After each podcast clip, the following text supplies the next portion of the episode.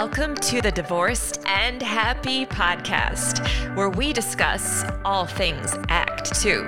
I'm your host, Sadie Marie. I am so excited to be with you today solo. I am going solo all month in July. It's just you and me having delicious conversation on what we've learned after divorce. And one thing that I have learned after my divorce is that I am a recovering good girl. My name is Sadie Marie, and I am a recovering good girl. Maybe you are as well. I know most of my life I have felt the constant need to apologize. And after being on social media in the last year of my life with this podcast, it has been very clear to me that a lot of women in my generation have had the same experience. We have felt like we've had to apologize for pretty much everything. Trivial things like bumping into someone at the store or making a request or apologizing if someone couldn't hear us and needs us to speak louder, or apologizing when we didn't immediately respond to a text or an email. Always saying sorry. I know there was a time in my life when someone could have spit on my shoe and I would have apologized for it. I'm sorry, did my shoe offend you? Did I wear the wrong shoe today?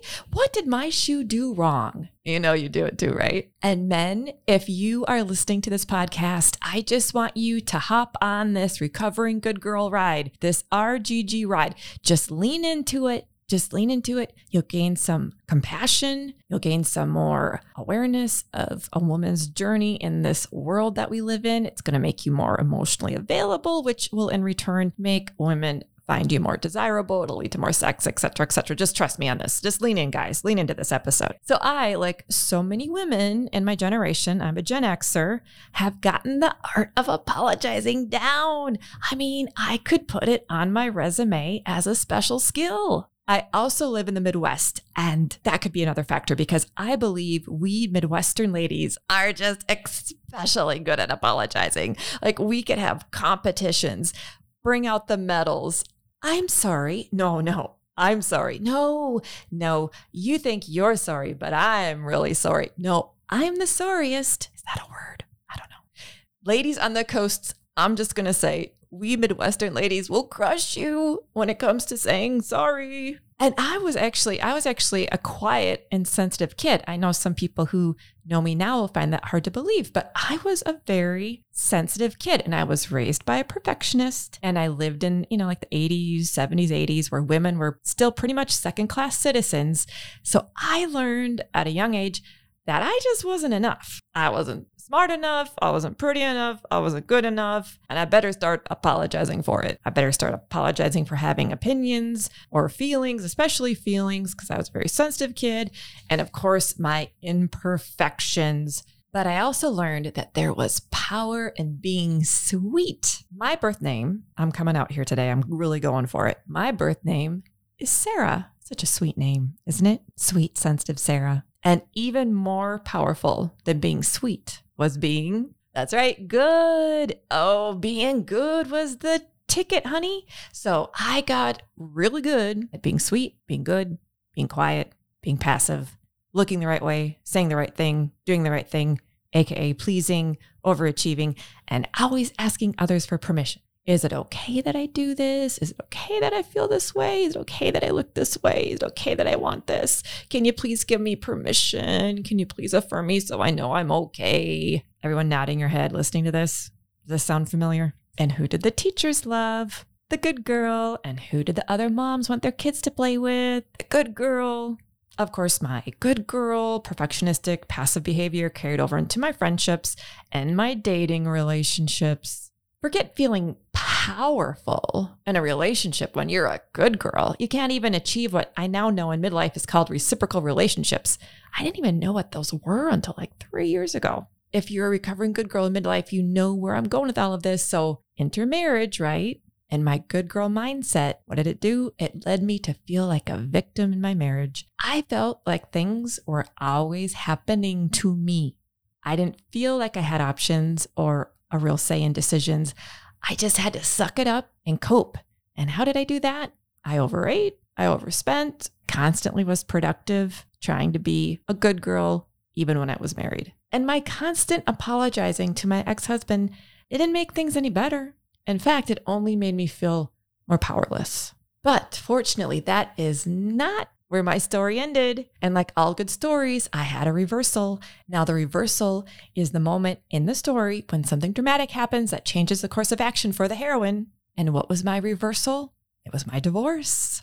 It was my divorce. And what I've learned on being on the other side of divorce is constant apologizing and pleasing never leads to a place of power, nor does trying to be perfect or constantly attempting to be good. All of that really is quite exhausting. And actually, I'm over it. Are you over it? I bet you are. So thank you, divorce, for teaching me this. I now know I was never a victim in my marriage. I just had the mindset of a victim, which I no longer have. I know after a lot of internal work, lots of therapy, that I have full control of how I think and how I respond and how I behave and who I surround myself with. And I have full control of who gets my time and attention and who does not. And guess who gets a lot more of my time and attention now after my divorce? I do. And post-divorce, I've actually had fun. Yes. I've had fun practicing a new way. I call it the recovering good girl way, like being direct. It's amazing, especially when dating, and setting expectations of how I want to be treated in relationships. The word reciprocal now is one of my favorite words. I use it all the time. I also like practicing being kind to myself and not taking myself as seriously. I like laughing at myself because I do some funny, silly shit. Good for me. I'm human. And I also am very mindful of how many times in one day, I say the word sorry. I think today I said it twice. It's pretty good. Pretty good for recovering good girl. That is trickier because that whole sorry, that is conditioned deep in me. Always apologizing for most of my life, but I am practicing a new way. So today I am publicly declaring as a recovering good girl, five things that I'm no longer apologizing for. And I want all of you recovering good girls and gentlemen leaning in and listening to hold me accountable. And I'm going to do the same for you. So number one, I am no longer apologizing for someone else's behavior. If you're acting like junk, I'm going to let you own all of that junkiness. I'm not apologizing for it anymore. Feels good. Number two, I'm no longer apologizing for my feelings. I get to have them. I have a lot of them. I'm going to own them and take care of them and express them, but I'm not apologizing for them anymore. Yay. Number three, I am no longer apologizing for saying no to something I don't want to do. I don't have to apologize for saying no to something I don't want to do, or just saying no, period. I don't want to do it. That's enough. All right. Number four, I am no longer apologizing for not having it all together all the time. Sometimes I have it all together and sometimes I don't. Sometimes I make choices I wish I could take back, but I learn from that and that's plenty. So I am done apologizing for not having it all together all the time. Feels good. All right. Number five, I am no longer apologizing for being direct about what I want and what I think. I'll do my best to tell it in a respectful manner, but being direct is speaking my truth and I like it and I'm not apologizing for it. And it's not being bossy either. Sidebar. Okay. That feels good. That feels good. It feels good to be a recovering good girl. Feels authentic, feels freeing, feels honest, feels powerful. And this powerful path of being a recovering good girl also led me back to a nickname I had in my twenties, Sadie. Sadie is the fiercest part of me. Sadie is the most direct, unapologetic part of me. Sadie is the most free-spirited, playful part of me. So after my divorce, I decided Sadie's back. And she is, and I'm loving her. Transformation is delicious, right? And I know being a recovering good girl is a lifestyle. It's a lifelong journey, and I am not sorry about that. Now, I want to know how long you've been on your recovering good girl path. And I want to know, was your divorce a catalyst? If you've never been married and you've never been divorced, what was the catalyst? I'd love to hear about it. If you're a guy listening, I want you to consider how you can be an ally to we recovering good girls, because I know you're emotionally available because emotionally available men are everywhere. So guys, we need you as allies. And as a human being listening to this episode, I really want to know, what are you done apologizing for? I'm going to ask that one more time. What are you, as a human being, what are you done apologizing for? I want to hear about it. So find me on Facebook and or Instagram at Sadie's Divorced and Happy and direct message me, or you can email me at Sadie at divorced and happy dot net and tell me what you are done apologizing for. I want to hear it. I want to hear all about it. Let's get this conversation started. Let's unite. Recovering good girls, unite. If you've found value in this episode, please subscribe, follow, rate, review, share. I want you on this life after divorce path with me. It's a happy one. It's a happy one. And if you've found value in this podcast or in today's episode, I want you to consider buying me a cup of coffee. Now, how do you do that, you ask? You just go to buymeacoffee.com backslash Sadie Marie, and you can buy me a cup or two. And I thank you in advance for your support.